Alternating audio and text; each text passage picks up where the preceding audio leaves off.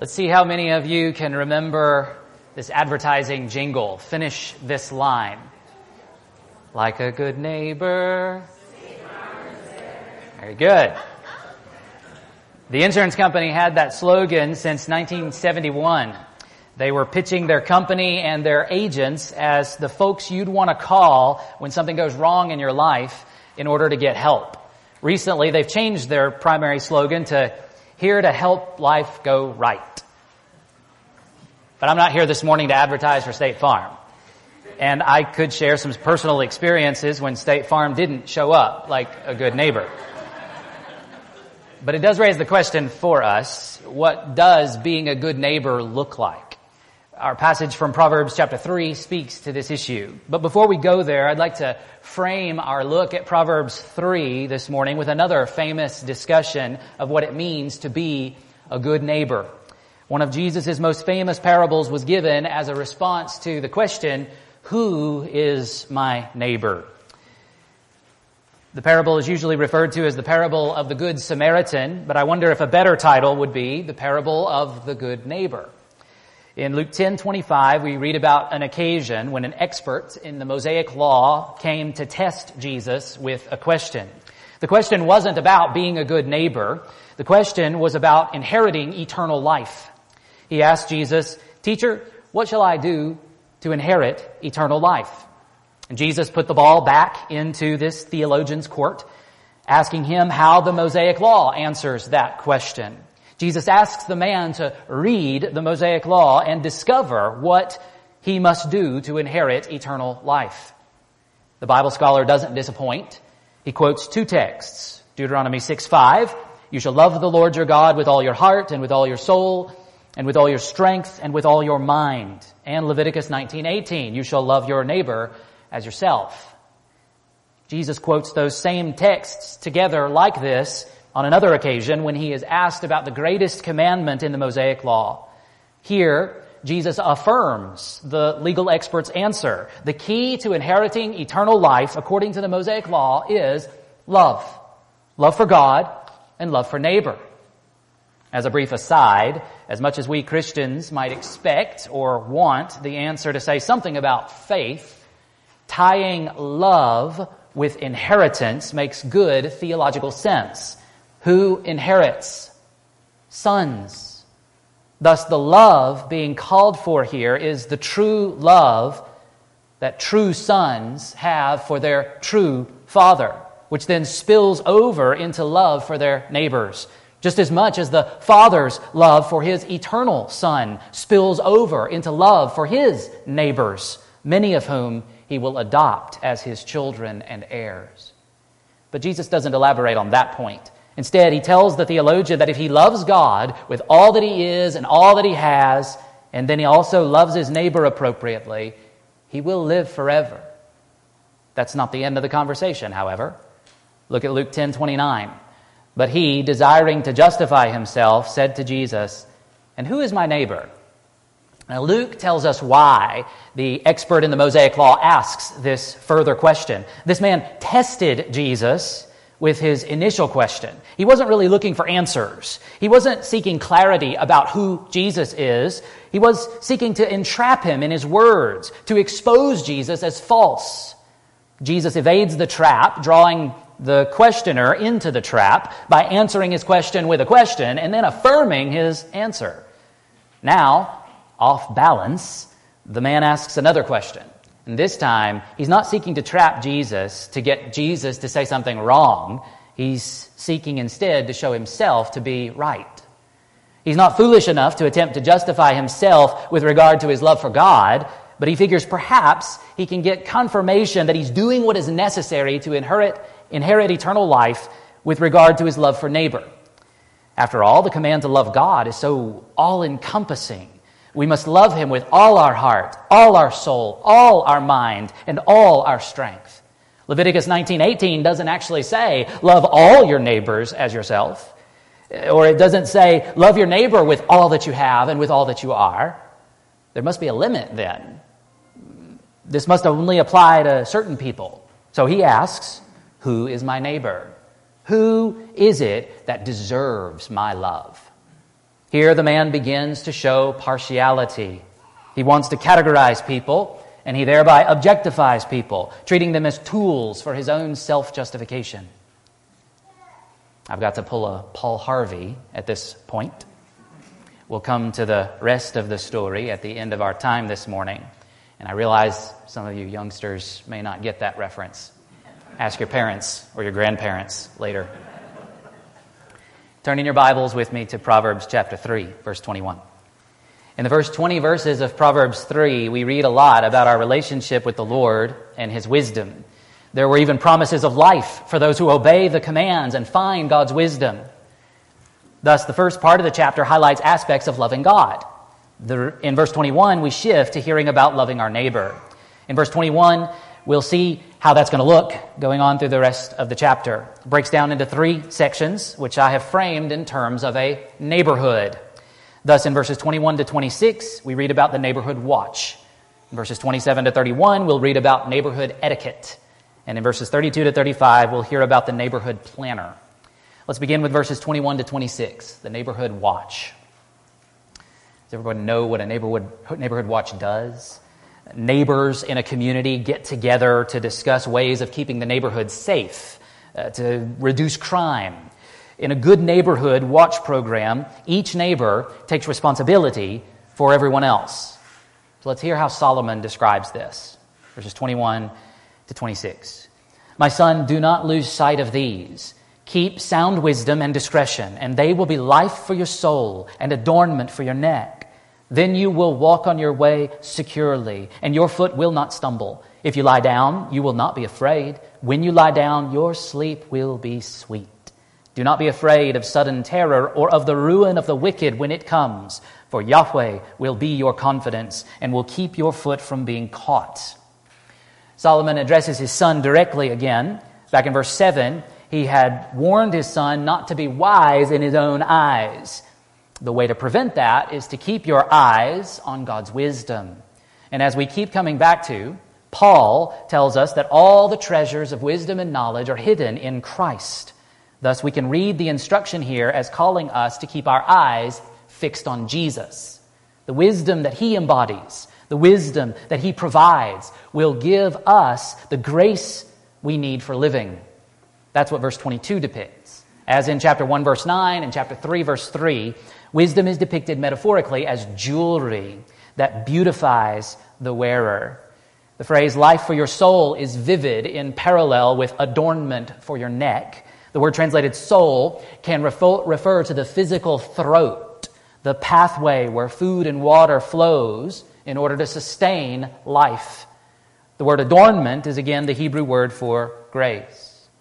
We have the internal and external aspects of life in view again. Holding on to God's wisdom changes us from the inside out. Following God's wisdom in our lives is trusting His grace to lead us and to change us. The work God's grace does inside our hearts shows up in our words and our actions and our choices. Verses 21 to 24 can be viewed as giving us a poetic picture of a day in the life of someone following God's wisdom. Verse 22 essentially depicts the wise person getting dressed in the morning, not forgetting to put on the golden chain around his neck. Then verse 23 talks about how the wise person will walk securely throughout the day. Then verse 24 takes us to the end of the day, tucking in for a peaceful night's sleep. Essentially, then, Solomon is describing the safety of the believer at all times, in all situations. God's wisdom enables us to walk securely without tripping over the obstacles of life. The word translated securely is the same word we saw in Proverbs 133, where Lady Wisdom promised that those who heed her counsel will dwell securely. And this word is related to the word translated trust in Proverbs 3:5. Solomon is depicting the safe life of the saved, the security of the believer. Even though there are many obstacles, stumbling blocks, and ditches along the path we must walk, the one who holds on to God's wisdom can navigate these difficulties with grace and skill. Because of this divinely provided security, sweet sleep is offered to Solomon's son and all who walk the way of God's wisdom. I want that, don't you? Don't raise your hand. But how many of you find yourself lying awake at night, remembering all the foolish decisions you made during the day? Or you're wondering what consequences might come tomorrow because of your foolish decisions today. When we pursue God's wisdom, when we keep our eyes fixed on Jesus throughout the day, even when we make foolish decisions, we can rest securely, knowing that the grace of God is sufficient to provide forgiveness for our failures. And when we know that we have pursued Him throughout the day, when we spent our day looking to Jesus, asking for wisdom, asking for grace to help us navigate the challenges of life, we can still rest secure, even though we don't know what the outcome is going to be. Bedtime is a time of anxiety for many Christians. Either we're fretting about the unknowns of the future or we're grieving over the sins of the past. When God's wisdom characterizes our lives, when we fix our eyes on our Savior, we can experience sweet sleep knowing that He's got us and He's got it, whatever it is. Ultimately, we can sleep peacefully because Jesus is our neighborhood watch. He doesn't sleep so that we can sleep. In verses 25 and 26, we move from a day in the life of a wise person to the end of life. Solomon commands us not to be afraid of sudden terror or of the ruin of the wicked when it comes. This, I believe, is a reference to God's future judgment of the wicked. While there's plenty in Proverbs and in the Bible more broadly that would encourage us to, to not, not to fear the harm wicked people can do to us, the ESV follows the Hebrew more accurately than the NASB or the New King James Version, both of which are actually following the Greek translation unnecessarily. The idea that God's judgment against the wicked might negatively impact the righteous is not uncommon in the Old Testament. But the way verse 26 continues the thought, we should hear Solomon warning his son, who cannot be assumed to be among the righteous yet. The only way for Solomon's son and for anyone to avoid sharing the ruin of the wicked on Judgment Day is to have Yahweh as one's confidence. God's wisdom will prevent a person from ending up among the wicked on Judgment Day. Again, it is the Lord Himself who Solomon says will protect a person from final judgment and eternal destruction. In other words, it is God alone who can save from God's own wrath. In verses 27 to 31, we move from a consideration of the Lord serving as the neighborhood watch to reflecting on neighborhood etiquette. What kinds of neighborhood rules govern our treatment of each other as neighbors? Look at verses 27 to 31. Do not withhold good from those to whom it is due when it is in your power to do it. Do not say to your neighbor, Go and come again. Tomorrow I will give it, when you have it with you. Do not plan evil against your neighbor who dwells trustingly beside you. Do not contend with a man for no reason when he has done you no harm. Do not envy a man of violence, and do not choose any of his ways. We are introduced to three kinds of neighbors in these verses our needy neighbor, our innocent neighbor, and our violent neighbor. Let's consider our needy neighbor in verses 27 to 28. Solomon instructs his son about the danger of sins of omission, failing to do things we ought to do. Do not withhold good from those to whom it is due. That's a fair paraphrase of the first line, but the major question we have to wrestle with is why is the good I have due to my neighbor?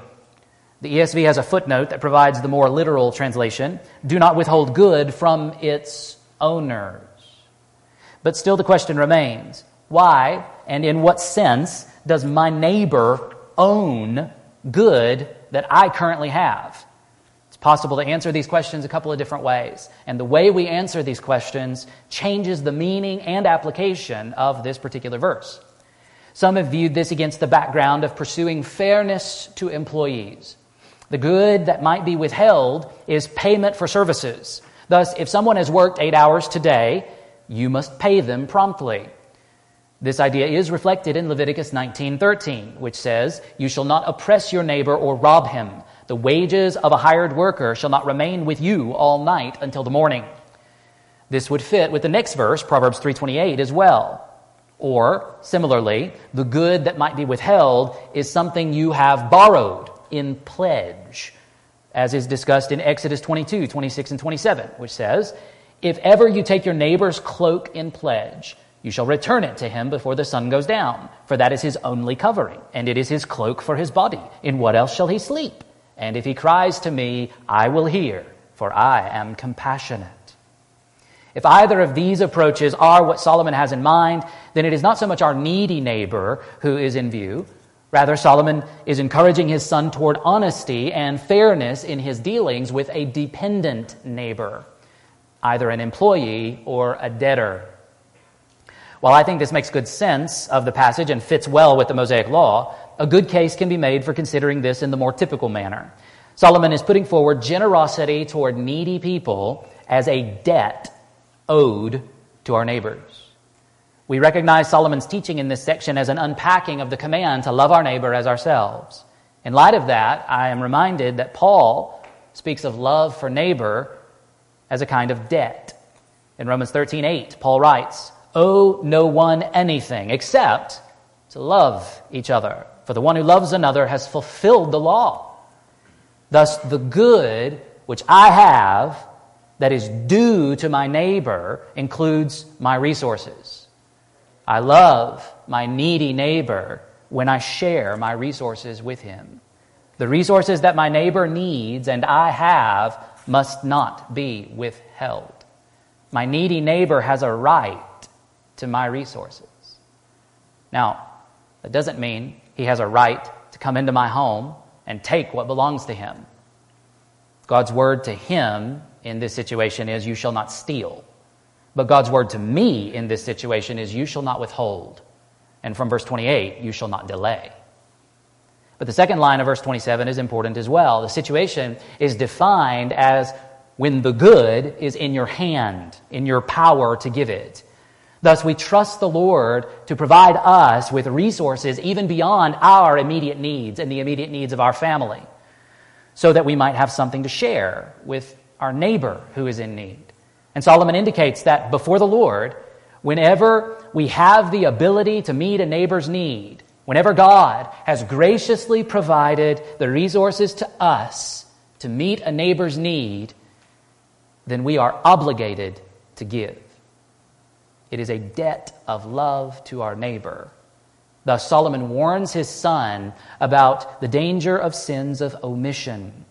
This is precisely the situation laid out in Jesus' parable of the Good Samaritan neighbor. Verse 28 also pushes against delaying generosity. Sometimes we might be tempted to say, Well, I'll help if no one else does. This attitude leads us to fail to pay the debt of love we owe our neighbor. Now, in verses 29 to 30, we consider how to treat our innocent neighbor. If verses 27 and 28 treated sins of omission, verses 29 to 31 highlights certain sins of commission. In verse 29, our neighbor is described as dwelling trustingly beside us.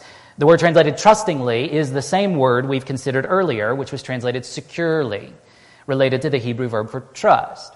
Thus, in some ways, our neighbor should be able to live alongside us and feel very secure in that position. In other words, we don't do anything that makes our neighbor feel threatened or unsafe by our presence in the neighborhood. And in fact, the corollary is also true. We have a responsibility to protect our neighbor. But Solomon specifically warns his son about plotting to hurt his neighbor. Thus, Solomon is not naive as to how his son could turn out.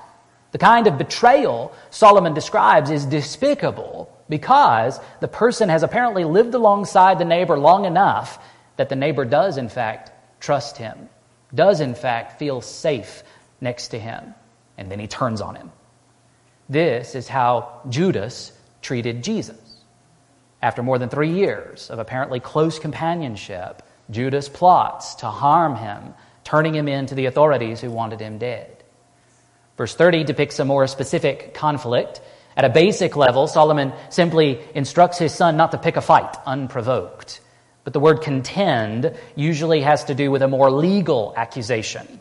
Thus, Solomon seems to specifically be warning against leveling false accusations, as in taking your neighbor to court without any legal basis. False accusations directly break the ninth commandment you shall not bear false witness against your neighbor. People might level false accusations or contend with their neighbor for no reason or when he has done you no harm in order to hurt the other person's reputation, gain some monetary benefit from them, or manipulate them into doing something they wouldn't normally want to do. However, Solomon does leave the door open for possible opportun- appropriate opportunities to contend with a neighbor with a neighbor. In other words, Solomon allows that there may be times when a neighbor has harmed you, and you can then contend with them by taking them to court. Of course, famously, the Apostle Paul escalates the ethic here by forbidding all Christians from ever taking other Christians to court. When harm is done between Christians, Paul insists that the way forward is to enlist the help of the church to move toward proper reconciliation having the Spirit of God and the Word of God in a more complete form than Solomon had, surely must enable Christians to be in a better position to solve the problems that arise because of Christians sinning against Christians. Then in verse 31, Solomon points out our violent neighbor and insists that we must not envy him. Why on earth would we envy violent people? Well, I suppose it's because violent people often acquire much wealth and even prestige in a broken society through their violence. Violent people use violence to get stuff, stuff that we might want but don't have. And if they got what we want through violence, then maybe we should try violence in order to get the things that we want. This is similar to the warning scenario Solomon pitched in chapter 1. Violence has become such a feature of our entertainment. We all need to be vigilant about the tendency to desensitize ourselves to violence by the ways it can be featured in the movies or shows we watch and the video games we play. Solomon's warning pushes us away from choosing violence as a way of getting what we want.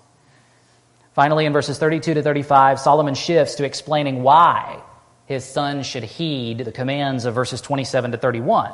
And he does so by pointing to the neighborhood planner. Who is that, you ask? Why, this is Yahweh, the God of Israel.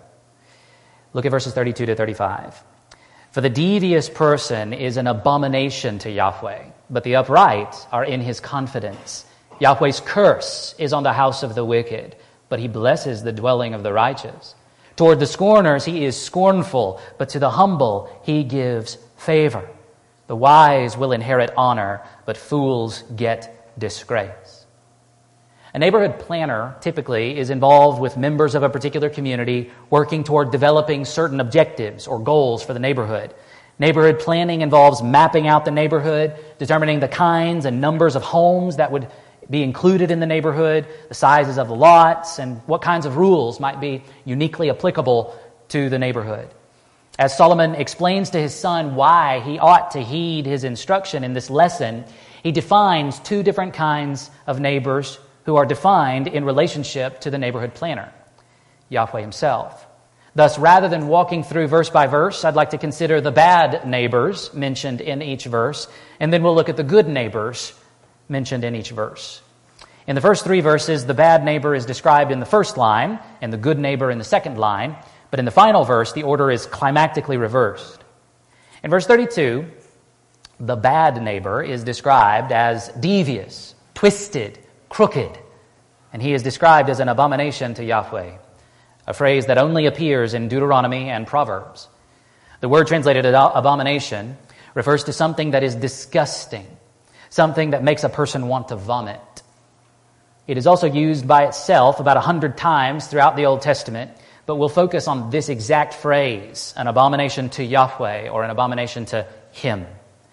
In Proverbs chapter 6, verses 16 to 19, when we get there, we will look at six things that Yahweh hates, seven that are an abomination to Him. Thus, God hates the things that make Him want to vomit. When we consider Deuteronomy's repeated usage of this phrase, we learn the kinds of things and the kinds of people that provoke the Lord in this way. Idolatry is big on the list, particularly the murder of children as an act of worship. Both idolatry and idolaters are abominations to the Lord. Those who dabble in divination or sorcery or attempting to talk to spirits of dead people are abominations to the Lord. Money earned by sexual immorality is an abomination to the Lord. It cannot be offered to the temple.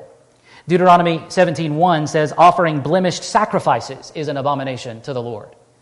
Deuteronomy 25:16 says that all who act dishonestly are an abomination to the Lord.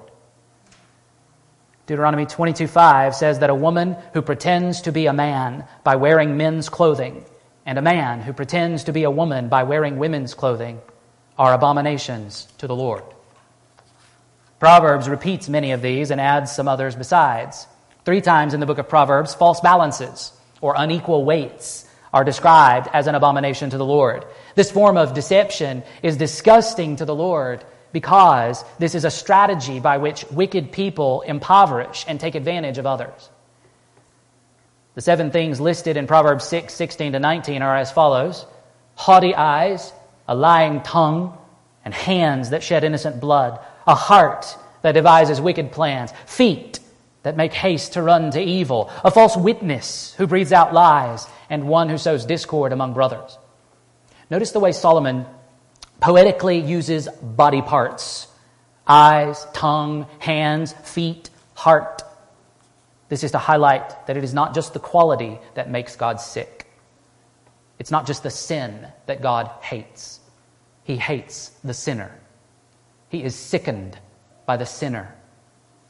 Arrogance, deception, violence, scheming, discord, these are things that flow out of the hearts of sinful people.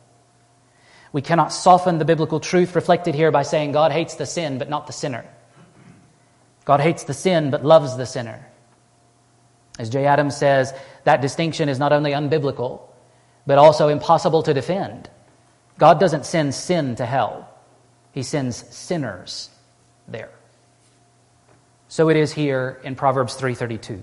The devious person is an abomination to Yahweh. In verse 33, we learn that Yahweh's curse is on the house of the wicked. Many of the curses of the covenant specified in Deuteronomy 27 highlight the way people might mistreat their neighbors. For example, Deuteronomy 27 17 says, Cursed be anyone who moves his neighbor's landmark.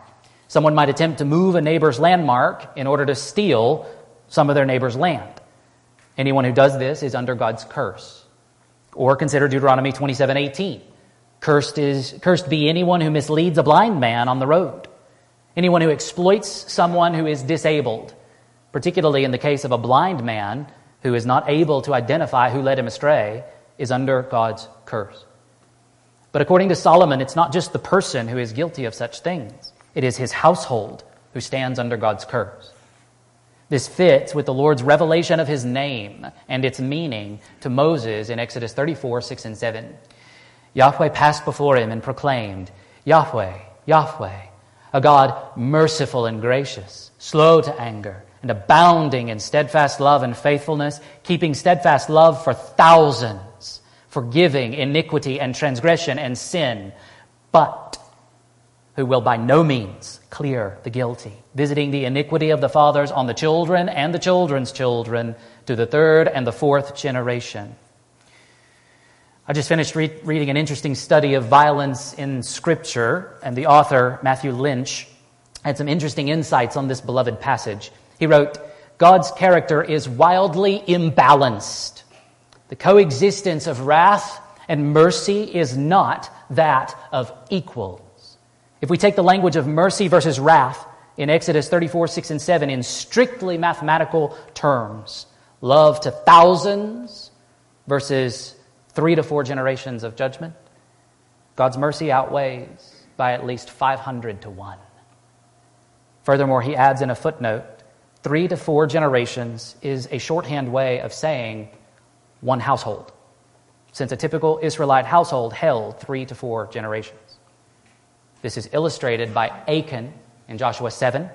Achan coveted and then took spoils from battle that were supposed to be dedicated to Yahweh a transgression of the covenant. Therefore, Achan and his family were executed. Whether for a wicked man or for his household, as we observed earlier, only the Lord can save from his own wrath.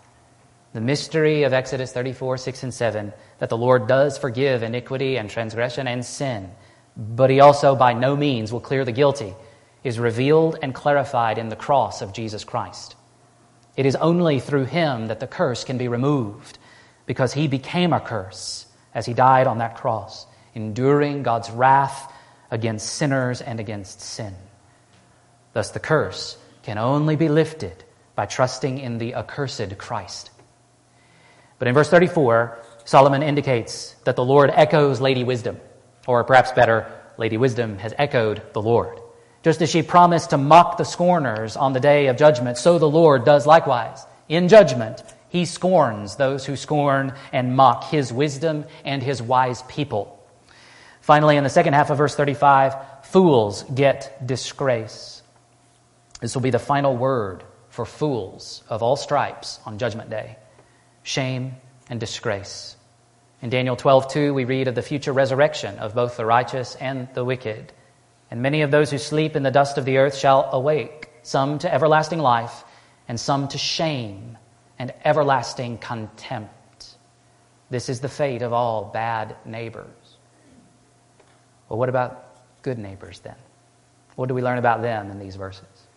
In the second half of verse 32, good neighbors are described as upright, the opposite of devious and crooked, twisted. They're straight laced, and they enjoy God's intimate counsel. They are God's friends. Commentator John Kitchen writes God promises to all who walk with Him in intimacy of relationship that includes the making known of His mind and will. Abraham was described as a friend of God. And the kind of friendship described here is illustrated well in Genesis 18. Prior to God's fiery judgment and destruction of the citizens of Sodom and Gomorrah and surrounding cities for their abominations, the Lord told Abraham what he was about to do. In doing so, the Lord invited Abraham to respond. Fascinatingly, Abraham did respond multiple times, and his chief concern was God's own righteousness. But at the same time, Abraham was seeking to be a good neighbor to the cities, the citizens of Sodom and Gomorrah. He gave these cities, which undoubtedly had a reputation for their wickedness, the benefit of the doubt, supposing that it might be possible that there were 50 righteous people living in the city. The truth of the matter, however, is that there were less than 10. Nevertheless, the point to see here is that Abraham was a good neighbor in part because he had been invited into the intimate counsel of the one true God. Jesus describes friendship with him in similar terms. In John 15, 15, the night before he died, he tells his disciples, No longer do I call you servants, for the servant does not know what his master is doing, but I have called you friends. For all that I have heard from my Father, I have made known to you. Many of the men in our congregation have recently read a book entitled Made for Friendship. I commend the book to all of you, men and women alike. The author is Pastor Drew Hunter. At one point in the book, he writes As we read the words Jesus spoke to those friends then, we read the words he still speaks to his friends today. The Bible reveals Jesus' heart and his plans. It is, among other things, a letter of friendship. Is that how you view the Bible? Is that how you pursue intimacy with Jesus? He offers the intimacy of friendship to you through revealing his words to you in this great book. Back in Proverbs 3:33, the second thing we learn about good neighbors is that Yahweh blesses the dwelling of the righteous. As opposed to being under God's curse, good neighbors are under God's blessing. I'm fast forwarding here from Solomon's vantage point to think about us, Christians, in relationship with God on the basis of the new covenant. The Old Testament promises of blessing are fulfilled in the new covenant to all those who are in Christ. The righteous people are ultimately those who are counted righteous by faith in Jesus. The curse is gone, as we saw earlier, and there is only blessing for us for all of eternity. Like with the household of the wicked, this blessing extends to the dwelling, the resting place of righteous people. Isaiah uses this term translated dwelling in a new covenant prophecy. After the prophet speaks of the future outpouring of the Holy Spirit, He promises in Isaiah 32:18, "My people will abide in a peaceful habitation, in secure dwellings, and in quiet resting places." In Isaiah 33:20, this language will be used to describe the future New Jerusalem, where the people of God must always place their hopes. But in the meantime, God's righteous people will find themselves oppressed, humbled by enemies, and by life's suffering circumstances. That's how Solomon characterizes good neighbors in Proverbs 3:34. The second line says, "But to the humble he gives favor." According to commentator Bruce Waltke, the Hebrew word translated humble is one of the major words for poor or impoverished in the Old Testament. He explains that this term always, quote, denotes the exploited and is never used for deserved poverty. Good neighbors are going to suffer. Good neighbors will find themselves in need of help, and the Lord here promises to help them. The word translated favor is the normal Old Testament word for grace, which we saw back in verse 22 as the adornment Solomon's son should wear around his neck. God gives grace to the humble, to the exploited, to those persecuted for righteousness' sake. The whole of verse 34 is quoted twice in the New Testament, once by Peter and once by James. You will probably recognize the wording of the second line as God gives grace to the humble. But the first line is quite different. Both 1 Peter 5 5 and James 4 6 have the first line as God opposes the proud. Both James and Peter quote the Greek translation of this verse, and the Greek translators seem to have paraphrased the Hebrew. Rather than focusing on the scorners, they preferred to refer to the proud, a more direct opposite to the word for humble. Nevertheless, Peter at least develops the context of Proverbs 3 pretty clearly as he calls for his readers to express humility toward each other.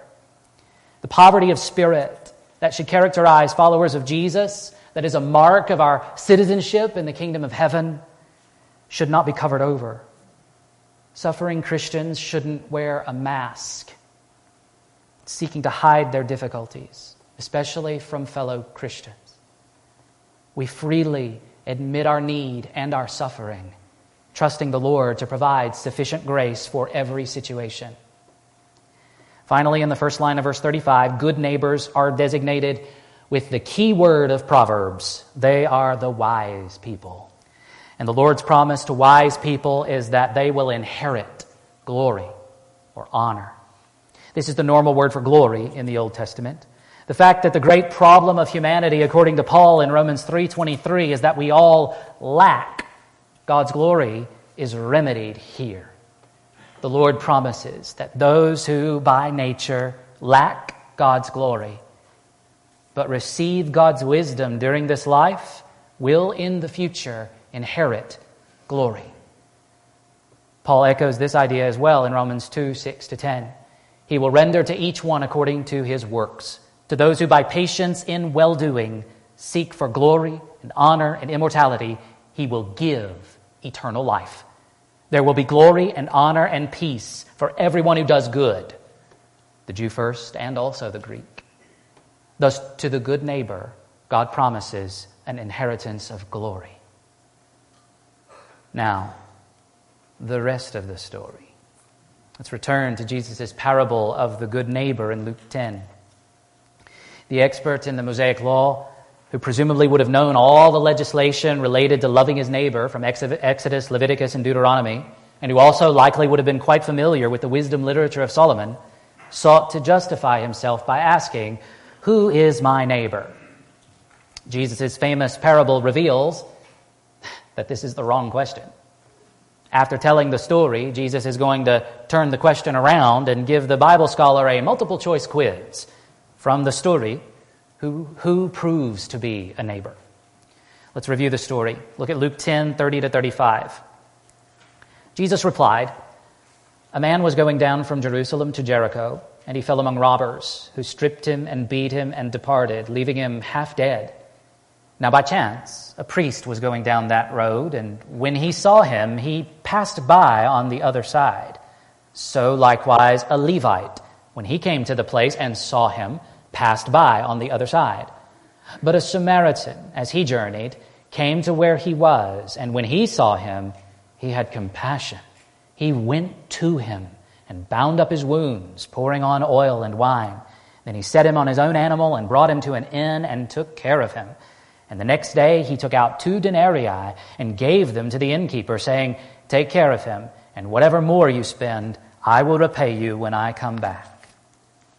Consider the unfortunate situation of the victim.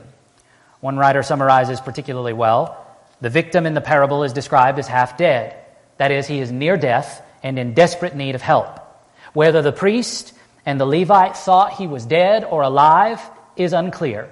But in either case, they had the obligation to help, either to bury the corpse despite defilement or to assist the man in need. That's the key observation. Help was owed. The priest and the Levite withheld the good that was due the wounded man. We are not told their motives. In this case, motive does not matter. Some have assumed that they might be concerned about being rendered unclean by touching someone who has been beaten and is probably bleeding. But even the strictest Jewish traditions allow for laws of unclean cleanliness laws to be set aside in order to save life or even to take care of an abandoned corpse. In any case, both the priest and the Levite saw the wounded man, and they both passed by on the opposite side of the road. But the Samaritan saw the wounded man and had compassion and approached the man. Now, for the expert in the Mosaic law listening to the parable, the priest and the Levite would have been the officials in Israel who had a higher rank than himself. These are men he would have looked up to and respected. If they wouldn't do their duty to help the wounded man, then that man has no help in Israel. But it's the Samaritan, the outsider, who becomes the hero. One commentator observes the inclusion of a Samaritan in the parable would seem to seal the wounded man's fate. For if a priest and Levite offered no help, how much less a Samaritan? Ironically, Jesus makes the Samaritan whose theology he judged defective on another occasion in the conversation with the Samaritan woman at the well. Jesus makes that Samaritan man a moral hero in Israel. The Samaritan goes above and beyond, in fact. He pays the innkeeper enough to care for the wounded man for an additional two weeks, according to one student of Scripture's calculations. Jesus presses home the point in verses 36 and 37.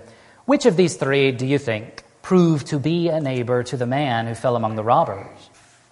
He said, The one who showed him mercy. And Jesus said to him, You go and do likewise. The man had asked, Who is my neighbor?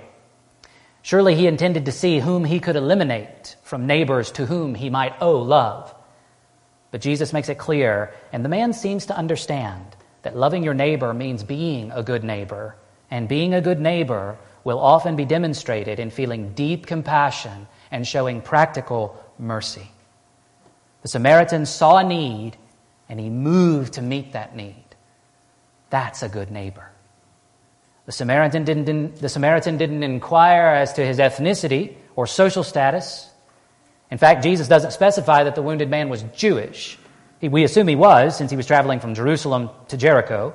But Jesus doesn't draw attention to anything about the man other than what happened to him. One pastor observes Your neighbor can be anyone from your closest companion to a casual acquaintance to a complete stranger to an explicit enemy. And another student of Scripture defines neighbor in terms of nearness and need. Nearness and need. In this parable, Jesus is not answering the theologian's question, Who is my neighbor? But instead, he's restating his answer to the first question What shall I do to inherit eternal life? Jesus tells the Jewish scholar, Go and act like the Samaritan who felt compassion and extended practical care to the wounded Jew he happened to come across. The Samaritan's compassion expresses the love for neighbor that fulfills the Mosaic law and shows him to be a true son of God, an heir of God's promises. Pastor Kent Hughes writes, our relationship with fellow human beings validates or invalidates our claims to know and love God. Only Jesus totally loved God and his neighbor as himself. Only Jesus was consistently merciful to everyone who came his way. When Jesus affirmed his response, quoting Deuteronomy 6:5 and Leviticus 19:18, as laying out the way to inherit eternal life, the Bible scholar should have responded by saying something like, "But I know I don't love God that way. And I know I don't love my neighbor as myself consistently. What then?" In so doing, he might have received the justification that comes apart from the law, the righteousness from God that depends on faith. Instead, he preferred to attempt to justify himself. Ultimately, this expert in the Mosaic Law is in just as bad a position as the wounded man in the story. While this is not Jesus' point in telling the story, it is also true that Jesus has come to be a good neighbor, the best neighbor, to this needy Bible scholar and to all other sinners the sinless Son of God, moved with compassion, comes into the world of spiritually dead sinners, like the Samaritan approached the wounded man. And he paid the cost to bring healing and rescue to us sinners, dying on the cross as a sacrifice for our sins. One pastor summarizes it like this We were left for dead in our sin, but Christ rescues us, heals us, and pays for our needs by his grace. He freely gives to us what we could never earn.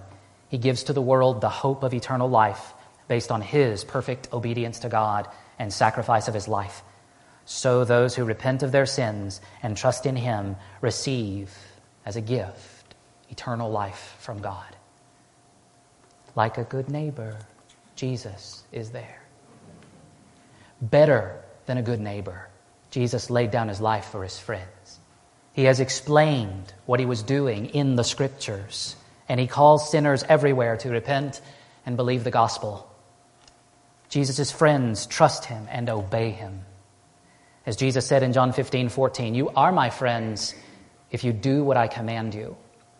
As Pastor Drew Hunter explains in the book Made for Friendship, is our obedience a prerequisite to entering into fellowship with Jesus? Thankfully, no. Jesus didn't say that we become his friends if we obey him, but that we already are. Even as he says this, he already considers his disciples his friends, and he will soon lay his life down for them.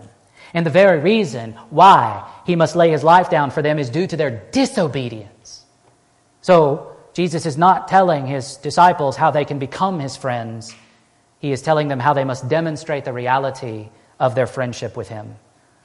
Our obedience doesn't earn this relationship with Jesus, it confirms it. Obedience to Jesus demonstrates the reality of friendship with Jesus. Jesus is the best friend, the best neighbor anyone could ever ask for. Perhaps we could even turn Mr. Rogers' famous theme song into a kind of prayer. Lord Jesus, won't you be my neighbor? Will you care for me the way the Samaritan cared for the wounded man? But then we can remember Jesus has already come to be our neighbor.